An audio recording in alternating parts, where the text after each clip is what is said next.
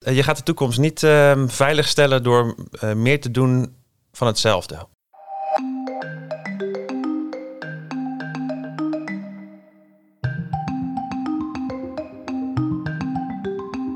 Welkom bij Surf Sounds. In deze serie gaan we in gesprek met experts over ontwikkelingen op het snijvlak van ICT, onderwijs en onderzoek. Leuk dat je luistert naar een nieuwe aflevering. Mijn naam is Philip Stijn.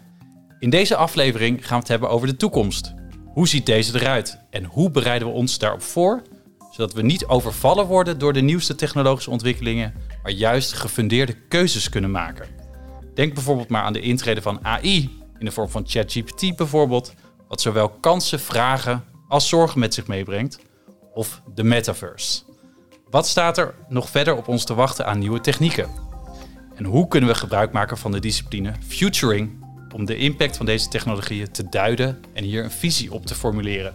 Hierover en meer gaan we in gesprek met onze gasten. We hebben vandaag aan tafel Gul Akchaova, lead futurist bij SURF en Mike Klaassen, programmamanager onderwijs bij Breda University of Applied Sciences.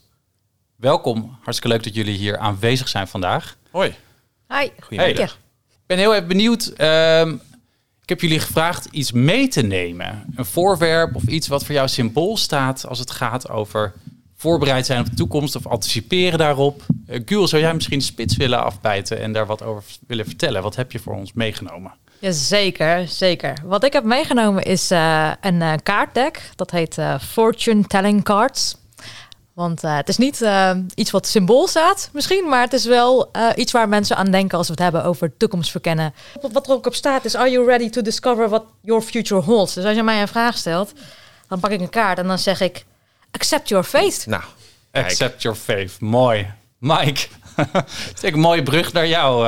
ja, wat heb, jij, wat, wat, wat heb jij voor ons meegenomen vandaag? Ja, ik was uh, uh, naastig op zoek naar het boek Loonshots van Safi Bakal. Uh, maar ik blijkt dat ik mezelf al ja, voor was geweest. Mijn toekomstige zelf. Nou ja, hoe moet je dat omschrijven? Ik had namelijk het boek aan iemand anders gegeven... die de boodschap uit dat boek ook heel erg goed kon gebruiken. En Safi Bakal schrijft in zijn boek Loonshots over hoe je binnen een bedrijf um, niet alleen maar moet franchisen en meer moet doen van hetzelfde waar je je geld mee verdient. Ja. Maar dat je ook um, evenveel moet houden van een afdeling binnen het bedrijf die werkt aan de moonshots, aan de verre gekke ideeën. En dus daarom is Loonshots een samenvoeging van uh, de moonshots en de loony uh, ideeën. Mooi. Uh, ja, en hij, hij, ik zal, hij schrijft over, en dat heeft mijn um, een van onze directeuren die net met pensioen is ook heel lang gedaan. Houden van uh, een afdeling of een groepje of uh, iemand die bezighoudt met binnen het bedrijf met gekke, verre ideeën. Je moet proberen, je moet falen, je moet experimenteren. Anders ben je niet, dan ga je het niet redden. Dus adapt or die eigenlijk ook wel een beetje, hè? Dus ja, of play and die of zo, weet ik play het and die. Of experiment. wat positiever dan... Or uh, die, zo ja. ja. ja. En Gu, is dat iets wat jij herkent vanuit jouw werk bij Surf ook? Het spelen en als lead futurist ook? Ja, ik, uh, wat ik erover kan zeggen is in ieder geval dat uh, niks doen geen optie is eigenlijk. Als je kijkt naar ChatGPT bijvoorbeeld, we hadden erop kunnen uh, anticiperen. En ik bedoel, um, ik zag zelfs dat OpenAI aantal jaar geleden voor lancering al een statement had gebracht van joh, we hebben iets, als we het publiceren of als we het uitbrengen, gaat het wel drastisch wat veranderen in de samenleving. En een paar, paar maanden, een paar jaren later staat het in één keer uh, online en uh, ja, heeft iedereen het erover en word je er ook mee geconfronteerd natuurlijk in je klaslokaal met de leerlingen die wat inleveren waarvan jij denkt, ja, is het zelf geschreven of niet en hoe verhoud ik me daar dan natuurlijk toe? Het vervelende is, en ik, ik kom net hiervoor toevallig uit een uh, overleg waarbij uh, dat ging over uh, ChatGPT of eigenlijk generative AI. En um, dat we concludeerden dat dit gewoon eigenlijk de zoveelste, ja, hoe moet je het noemen, uh, incident is. Uh, zeker na COVID, die zou je wel kunnen vergelijken. Want is het een incident, jongens, of is het echt Nou, een ja, systeemverandering die dit met zich mee gaat brengen? Hoe, hoe- Nou, er, er gebeurt iets die vraagt van ons dat we anders denken en handelen. Dat gebeurt nu weer eigenlijk. En bedoel je dan met incident dat je dan als onderwijs wordt overvallen? Dat dat in één keer voor je deur staat? Ja, of als wereld. Want dat was wereld? met COVID ook. Met AI heet je heel de wereld zucht nu. Of kreunt of steunt of kraakt of uh, stelt zich vragen. En dat we erachter kwamen dus in die meeting van, ehm, ja, maar is dit dan, we hebben helemaal niks geleerd van COVID blijkbaar. Is dit dan het moment dat we ons gaan afvragen, wat doen wij fout in ons systeem dat we er niet mee om kunnen gaan? Ehm, en dat is ook weer re- reactief. Wat kunnen we er niet mee omgaan dan? Nou ja, het is reactief. En eigenlijk is het vak van futuring is proactief. Precies, het anticiperen. Ben ook wel benieuwd, eh, vanuit Surf is er natuurlijk een trendrapport eh, gepubliceerd. Sta jij mede aan de basis daarvan? Wat zijn een aantal trends en ontwikkelingen die je daarin hebt gesignaleerd waarvan je denkt, nou, die gaan echt wel impact hebben op onderwijs en onderzoeksinstellingen? Nou, ik blijf nog even in het straatje van de AI dan. Ehm, ik denk als we kijken naar generatieve AI en, en hoe dat nu ehm, getraind is. Eh, ik denk dat dat wel even iets is om in de gaten te houden als het gaat om eh, hè, welke, op welke data is het getraind. Eh, want het is natuurlijk heel veel data wat westers data is en, en ook veel bias in zit. Ja, hoe inclusief is die data bijvoorbeeld? Precies. Ja. Ehm, in een ander hoofdstuk van Edge bijvoorbeeld staan we ook stil bij Edge staat voor een technologie waarvan de informatie niet verwerkt wordt in een database, maar echt in de device, in de apparatuur zelf, eh, die je op dat moment ook gebruikt om informatie te verzamelen. Bijvoorbeeld een extended reality of een virtual reality bril. Dus eh, als je kijkt naar onze Edge hoofdstuk, dan hebben we daar een, eh, een trend voor robotic automation. Ehm, dus je zal zien in de komende periode dat er steeds meer robotica aanwezig zal zijn op campus. En vooral ook in ja, de, klaslokalen. Dus dat is een, een interessante die ik zo kan noemen uit het rapport. En eh, extended reality, zoals we dat ook eh, net eh, noemden. Dat helpt natuurlijk heel veel ehm, bij het ontwikkelen van vaardigheden. Hè, onder extended reality verstaan we dan ook augmented reality, virtual reality en mixed reality. En eh, ehm, het maakt omgevingen die ehm, onveilig zouden zijn om te betreden in een virtuele wereld makkelijk of toegankelijker. Het is in die zin zo'n trend dat ik wil. Ik hoef niet per se reclame te maken voor uh, Breda University of Applied Sciences. Maar um, een van onze pareltjes momenteel is wel dat we in een apart uh, deel van een gebouw met een hoog plafond een XR stage hebben gebouwd. Zo'n grote muur van LED-schermen waar ook bijvoorbeeld de Mandalorian voor uh, deels is voor opgenomen. En daar zijn we echt, daar hebben we onderwijs vorm gegeven tussen twee opleidingen, een mediaopleiding en een gameopleiding. En die zijn aan het kijken naar hoe kun je nou Um, uh, hoe produceer je nou voor XR? Uh, dus het gaat over 3D-werelden en uh, visual arts. Maar dat gaat ook over productieplanning en uh, produceren voor een scherm in plaats van op locatie, om maar zo te zeggen. En wij zijn daar dat, uh, het, ja, het onderwijs voor aan het uh, pionieren, zullen we maar een beetje zeggen. Ja, en, en zo zie je natuurlijk ook andere instellingen zich al op voorbereiden uh, op, op de ontwikkeling. Uh, en natuurlijk ook uh, de, de privacy en de meer ethische kwesties die nu spelen. Ja. En als we dan even terug uh, gaan ook naar uh, futuring, het, het, het, opstellen van de visie voor de toekomst en het scenario planning. Hoe uh, pak je dat aan? Hoe, hoe ziet dat er ongeveer uit? Kan je daar een, beeld van schetsen? Ja, wij zijn net als elke andere organisatie veel te lui daarin, denk ik. Het gaan een aantal mensen niet leuk vinden dat ik dit zeg, maar het is een beetje de, de realiteit. Want niemand durft namelijk echt um, goed uh, tijd te investeren, uh, geld te investeren in de toekomst verkennen. En dan echt goed verkennen. En wij zijn natuurlijk geen Shell um, die daar um, wel, uh, laten we zeggen, het geld voor heeft. Want die zegt, ja, als we een toekomst kunnen inschatten waarin wij mogelijk risico's lopen en die kunnen, daar kunnen we op anticiperen, dan hebben we regelrecht het commerciële doel verbonden aan, zeg maar, het geld, geld steken in het. Ja, het legitimeert. Het legitimeert, ja, precies. Ja. Het was, um, gods, de oliecrisis in de jaren 80 volgens mij, die zei anticiperen. Je hebt je hem opgezocht? Nou, dankjewel. opgezocht. Ja. Die zij anticipeerde door uh, olievoorraden aan te leggen. Terwijl daarvoor niemand zich eigen druk aan het maken was over wat als de kraan dicht wordt gedraaid. En dat gebeurde. En zij hadden erop geanticipeerd. Ja, kijk, wij zijn geen Shell met z'n allen. Dus wij zijn niet bezig met wat als, um, ja, weet ik veel, uh, ons land uh, opdroogt qua economie. Of wat als, uh, je kunt ja. zo gek niet bedenken. Of wat als banen fundamenteel veranderen, onder meer. Ja, door van AI. Door AI, inderdaad. Ja, bijvoorbeeld. Hoe gaan we dan opleiden? Ja. Dus ik durf te beweren dat 99% van de bedrijven, misschien wel meer, daar echt veel te weinig mee bezig is. En dat het um, qua vergezichten veel te weinig aandacht krijgt. Ehm, en dat wij, net, dat wij veel beter ons best doen op ehm, nou ja, iets wat een beetje een haalbare toekomst lijkt, of een bereikbare toekomst.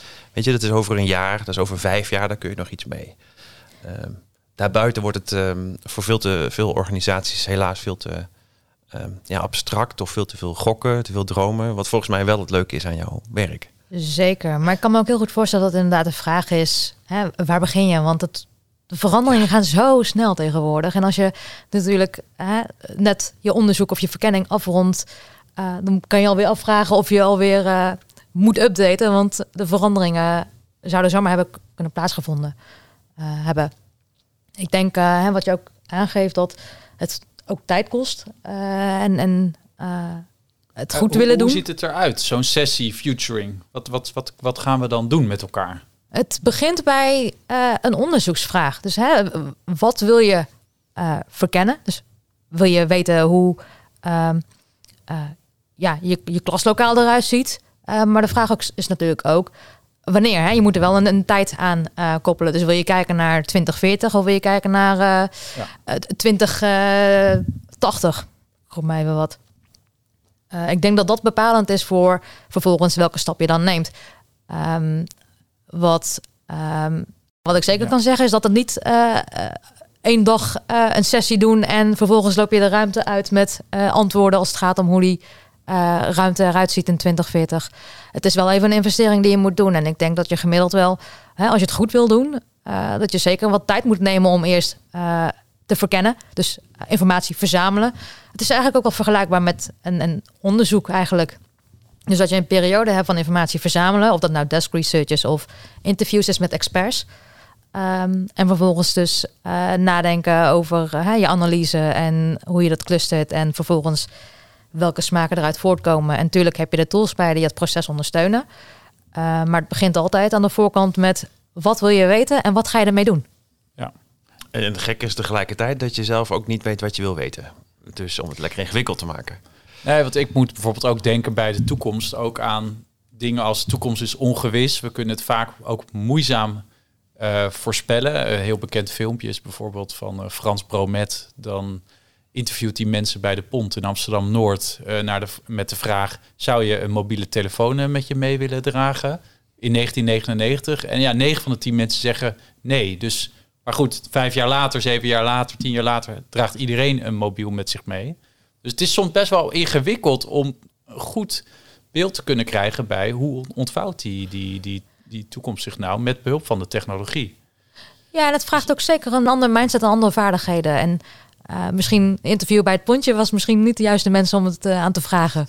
Of ze een mobiele telefoon zouden willen hebben. Of juist wel, breed gezelschap, eh, brede selectie van de samenleving die daar van advocaten tot bouwvakkers, daar komt iedereen natuurlijk. Helemaal mee eens. Ik zou ook de juist, juist de, de um degene die het niet weten, die zou ik het vragen. Degene die, die niet.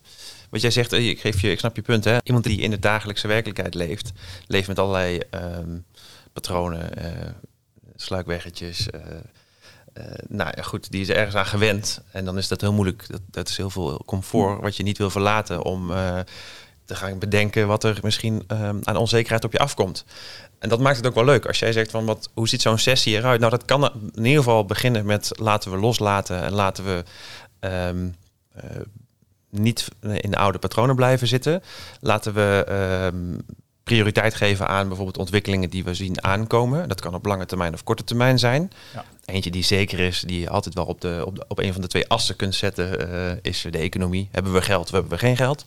Ja. Bij wijze van spreken. Zijn we een derde wereldland geworden of zijn we uh, de, de, de best booming business uh, in whole of Europe, zullen we maar zeggen?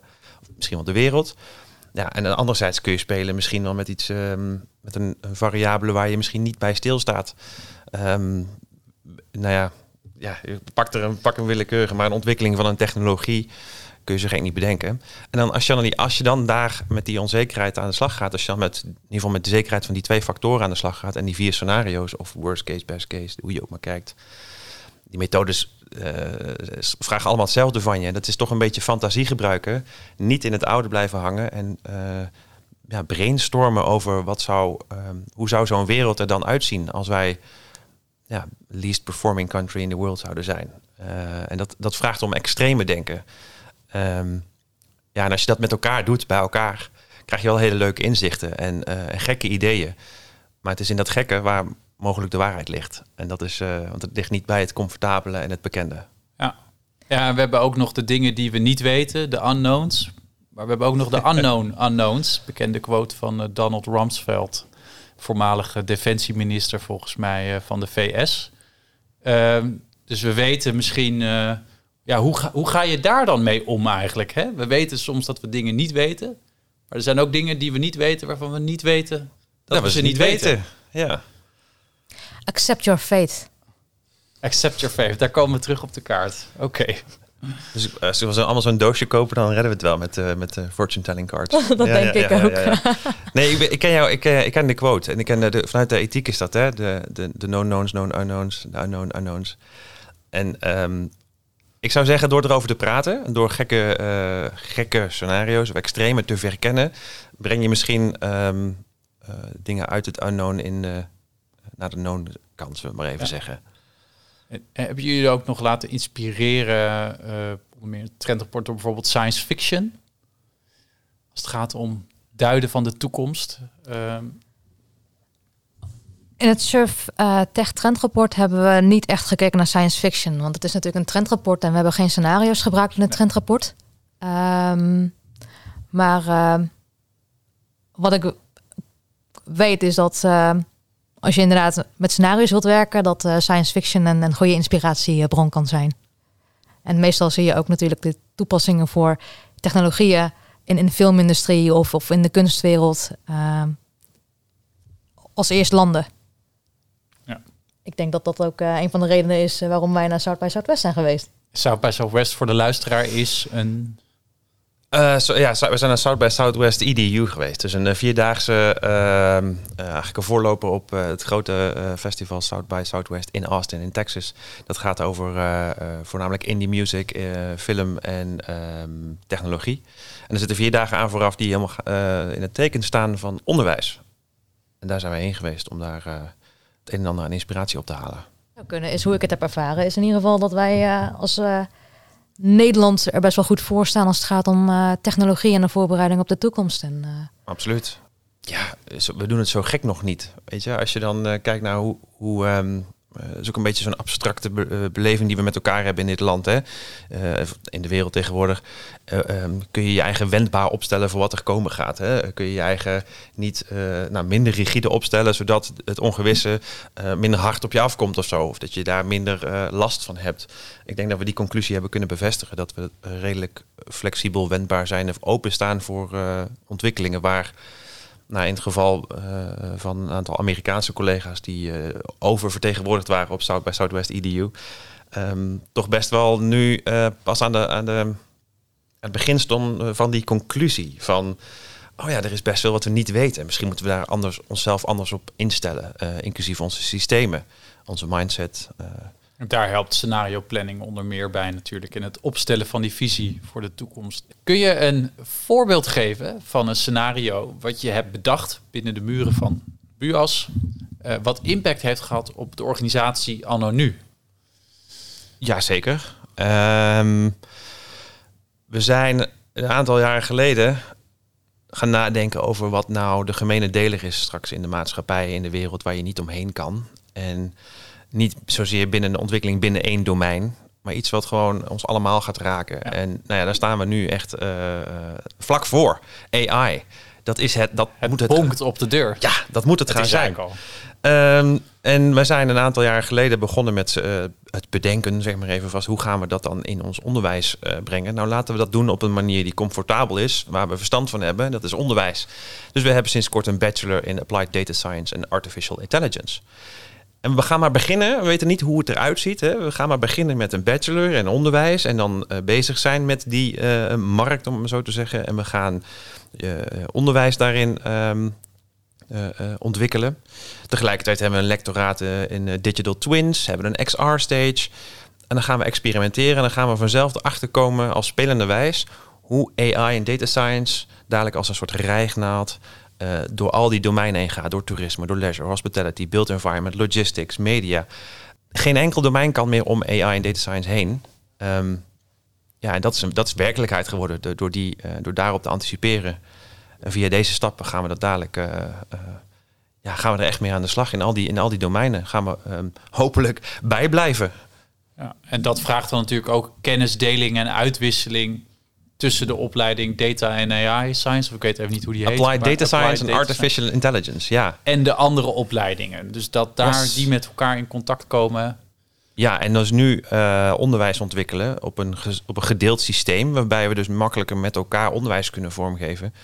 Eh, maar ja, nogmaals, met als, als een soort gemene delen AI en data science. eh, samen met de lectoraten en met, ja, met die andere, ik noem het even, speeltuinen als die XR-stage die we in huis hebben opgebouwd. Mooi. Ik ben ook benieuwd.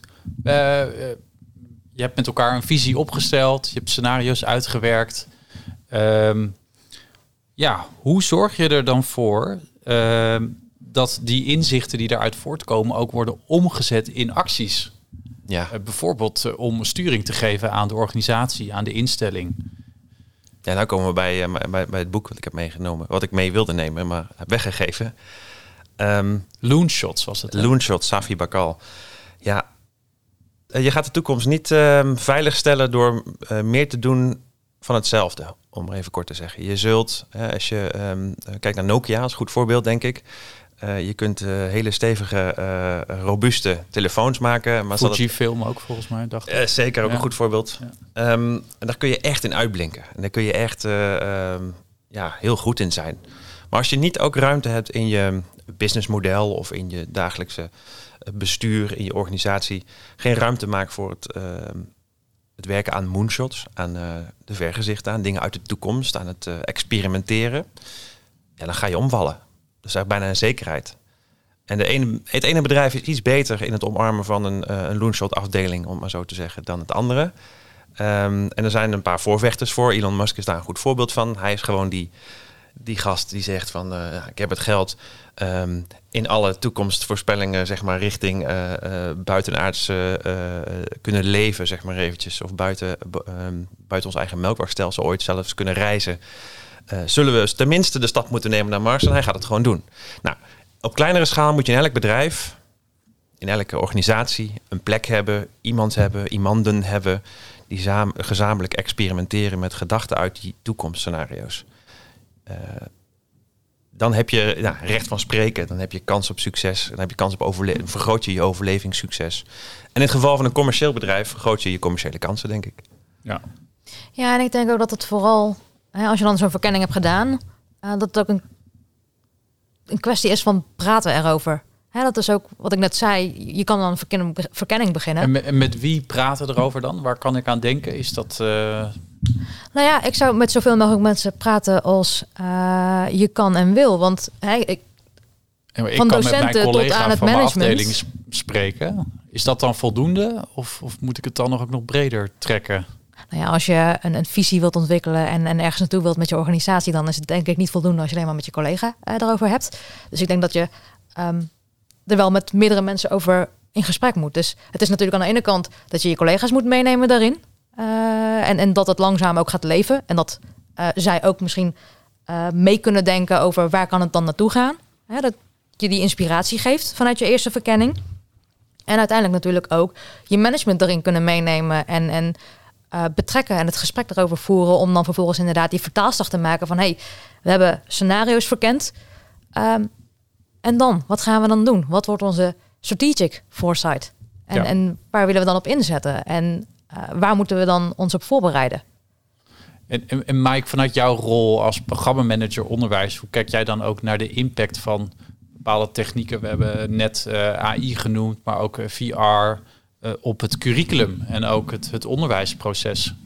Wat zie jij als daarin plausibele scenario's? Of, eh, Jeetje, dan vraag je wat. Ehm, ja. Ik heb geen concrete voorbeelden die ik zelf omarmd heb nog. Ik ben nog heel erg. ehm, ik sta nog heel erg sceptisch over tegenover ehm, hoeveel we voor elkaar gaan krijgen met elkaar in de huidige, in de huidige hoe moet je dat zeggen? Eh zeitgeist. Eh, we zitten nu in een bepaalde fase waarin we volgens mij een paar keer gaan vallen. Eh, en een paar keer moeten onze, ons hoofd moeten stoten. Voordat we ons realiseren dat we eh, echt in een paradigma shift zitten.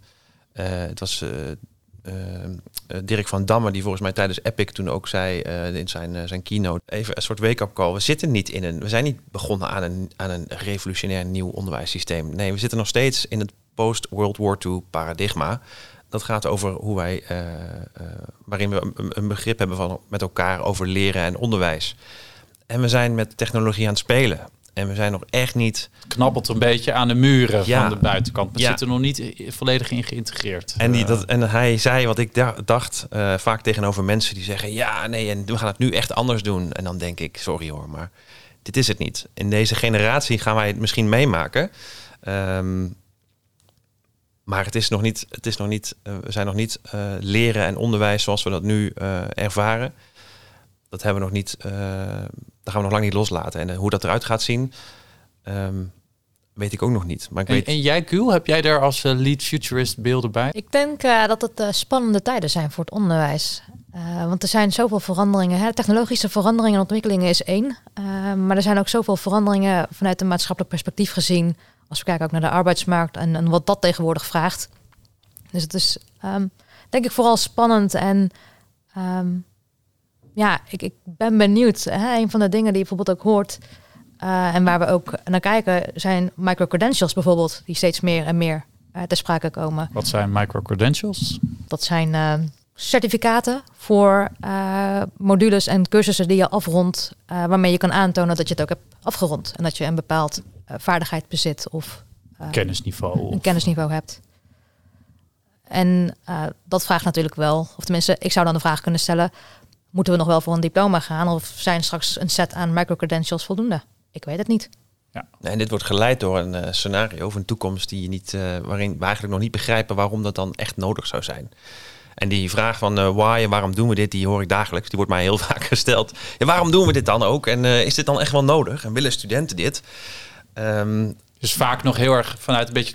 Het klinkt een beetje vanuit een soort conservatief gedachte. Hè? Van Ja. laten we... Let's stick to what we do. Dat ja, want waarom zou je je comfort verlaten voor iets wat Exact. oncomfortabel is? Ja. En dat is ook dan in die zin ja, mijn werk, tussen aanhalingstekens. Is zorgen dat eh, stukje bij beetje het comfort losgelaten wordt voor een, het omarmen van een beetje ja, wat oncomfortabel is. En dat comfortabel maken. Eh, en er is een boekje over eh, onomkeerbaar van, van Os en van het Hek over veranderkunde. Die zeggen er is een wereld van het wenselijke, waar we, ja, daar is het heel mooi, dat zouden we heel graag willen, maar dat is ver buiten bereik. Valhalla. Ja. Dan hebben we de wereld van het werkelijke, dat is waar we nu in leven en dat is heel comfortabel. En dan is er de wereld van het mogelijke. En als je, die, eh, als je dat zou visualiseren, dan staat de wereld van het wenselijke heel ver van de wereld van het werkelijke. En de wereld van het mogelijke is eigenlijk wat, wat binnen bereik is. En ik pendel als eh, eh, nou ja, medewerker van, de, eh, van een eh, hogeschool voortdurend tussen wat is dan die, die, wens, die wenselijke visie waarvan we eigenlijk nog niet weten hoe het zit. Tussen de wereld van het mogelijke. En probeer, vandaar, probeer steeds meer mensen te laten inzien dat eh, met kleine stapjes kunnen we best wel dichterbij komen. Ehm, kun je uit het werkelijke komen, kun je naar iets wat nieuw mogelijk is, omarmen, daar het werkelijkheid van maken. En zo steeds weer een stapje dichter bij het wenselijke komen. En Ja, dat- wenselijk is ook dat, eh, nog een interessant gegeven, want dat had ik ook nog een vraag over. Hoe je nou rekening houdt met een soort ethiek of ook sociale implicaties van, van techniek. En wat natuurlijk voor de een wenselijk is, is voor de ander weer minder wenselijk. Ja, mensen zijn gewoon verschillend. De ene heeft de behoefte, vindt het fijn om, om eh, thuis bijvoorbeeld onderwijs te volgen vanaf de laptop. En de ander denkt, nou, ik wil ook wel af en toe even naar de campus toe om mijn, mijn studiegenoten in de ogen te kunnen kijken. Hoe, hoe hou je daar nou ook goed rekening mee in, in je scenario planning en ontwikkeling en je visievorming? Ik denk bij het ehm, uitvoeren van je scenario's eh, dat, het dan, hè, dat het vooral belangrijk is om een divers team te hebben. Hè, dat je wel een, een- Meerdere perspectieven. meerdere perspectieven hebt. Eh, want wat voor de een wenselijk is, hoeft voor de ander niet wenselijk te zijn. Ehm, dus dat, dat is al zeg maar waar je rekening mee kan houden in het proces. Ehm, en na zo'n verkenning heb je natuurlijk niet al meteen een visie. Eh, en dat, dan, is het- dan heb je het over het voeren van het gesprek van... goh, we hebben opties verkend. Dit zou het kunnen zijn. Ja. Wat vind jij daarvan? Is het inderdaad wenselijk? Hè, we zouden ook de publieke waarde bijvoorbeeld tegenaan kunnen houden... ehm, die we hebben, zoals hè, hoe, hoe ziet het eruit vanuit een autonomieperspectief... of Ja. rechtvaardigheid. De waardewijzer die Surfmede heeft ontwikkeld samen Exact. met Kennisnet, hè? Ja. ja. in die zin ehm, zou je het over het. eh, nou goed, waar het al vandaag de dag over gaat, is: eh, bestaat mijn baan dan nog straks? eh, dankzij AI of andere technologie. Ehm, en in plaats van dat te ontkennen, zou de wereld van het wenselijke zou moeten omvatten dat je een, beeld hebt of durft in te schatten wat voor baan je dan wel zou kunnen hebben of wat voor ehm, ehm, betekenis je dan kunt geven aan de maatschappijen van de wereld. Hoe geven we dan die nieuwe samenleving vorm en, en vanuit een bepaald waardekader, hoe je dat ook wil insteken? Ja, en daar wel over hebben, ehm, is denk ik het belangrijkste. Of belangrijk, eh, ve- vele malen belangrijker dan het proberen te negeren of te patchen. Hè. Dus er gebeurt ook heel veel patchwerk van, ja, maar we kunnen, met, we kunnen ChatGPT kunnen we ook opsporen met een detector. Ja, dat is fijn. En daar kopen we weer twee weken de tijd mee. Maar we moeten het echt hebben over waarvoor zitten we hier nou? Eh, en misschien is, eh, bestaat jouw baan als docent dadelijk niet meer in deze vorm. Maar laten we dan in plaats van dat te ontkennen of ehm, dat discomfort eh, weg te duwen, laten we het erover hebben met elkaar. Want we, kunnen, we hebben tijd. Eh, ik bedoel, onderwijs loopt overal achteraan, bij wijze van spreken. Je bent als laatste aan de beurt met technologie. Ehm, dat gaat, nu voor jouw baanontwikkelingen, voor de manier waarop we leren met elkaar. geldt dat ook. Laten we dat gewoon, dat gesprek gewoon hebben. Ja, en dan die technologie kan wat dat betreft eh, vooral helpen om je baan misschien wel leuker, efficiënter, voor de studenten ook veiliger te maken als je naar de maan wilt bij wijze van. Heb ik altijd al gewild. Ja, nou, zet Stap die, zo meteen in. zet die eh, virtual reality bril die op en eh, eh, zet ik zo. Je hebt hem mee, toch? Ja. Dankjewel, Gul. Dankjewel, Mike, voor jullie bijdrage. Graag gedaan. Leuk dat jullie er waren. ja, dank voor de uitnodiging. Dank voor het luisteren naar Surf Sounds, een podcastserie van Surf, de ICT-samenwerkingsorganisatie van en voor onderwijs en onderzoek in Nederland. Wil je meer weten over futuring? Bekijk dan surf.nl/slash futuring. In onze volgende aflevering gaan we dieper in op responsible AI. Tot de volgende keer.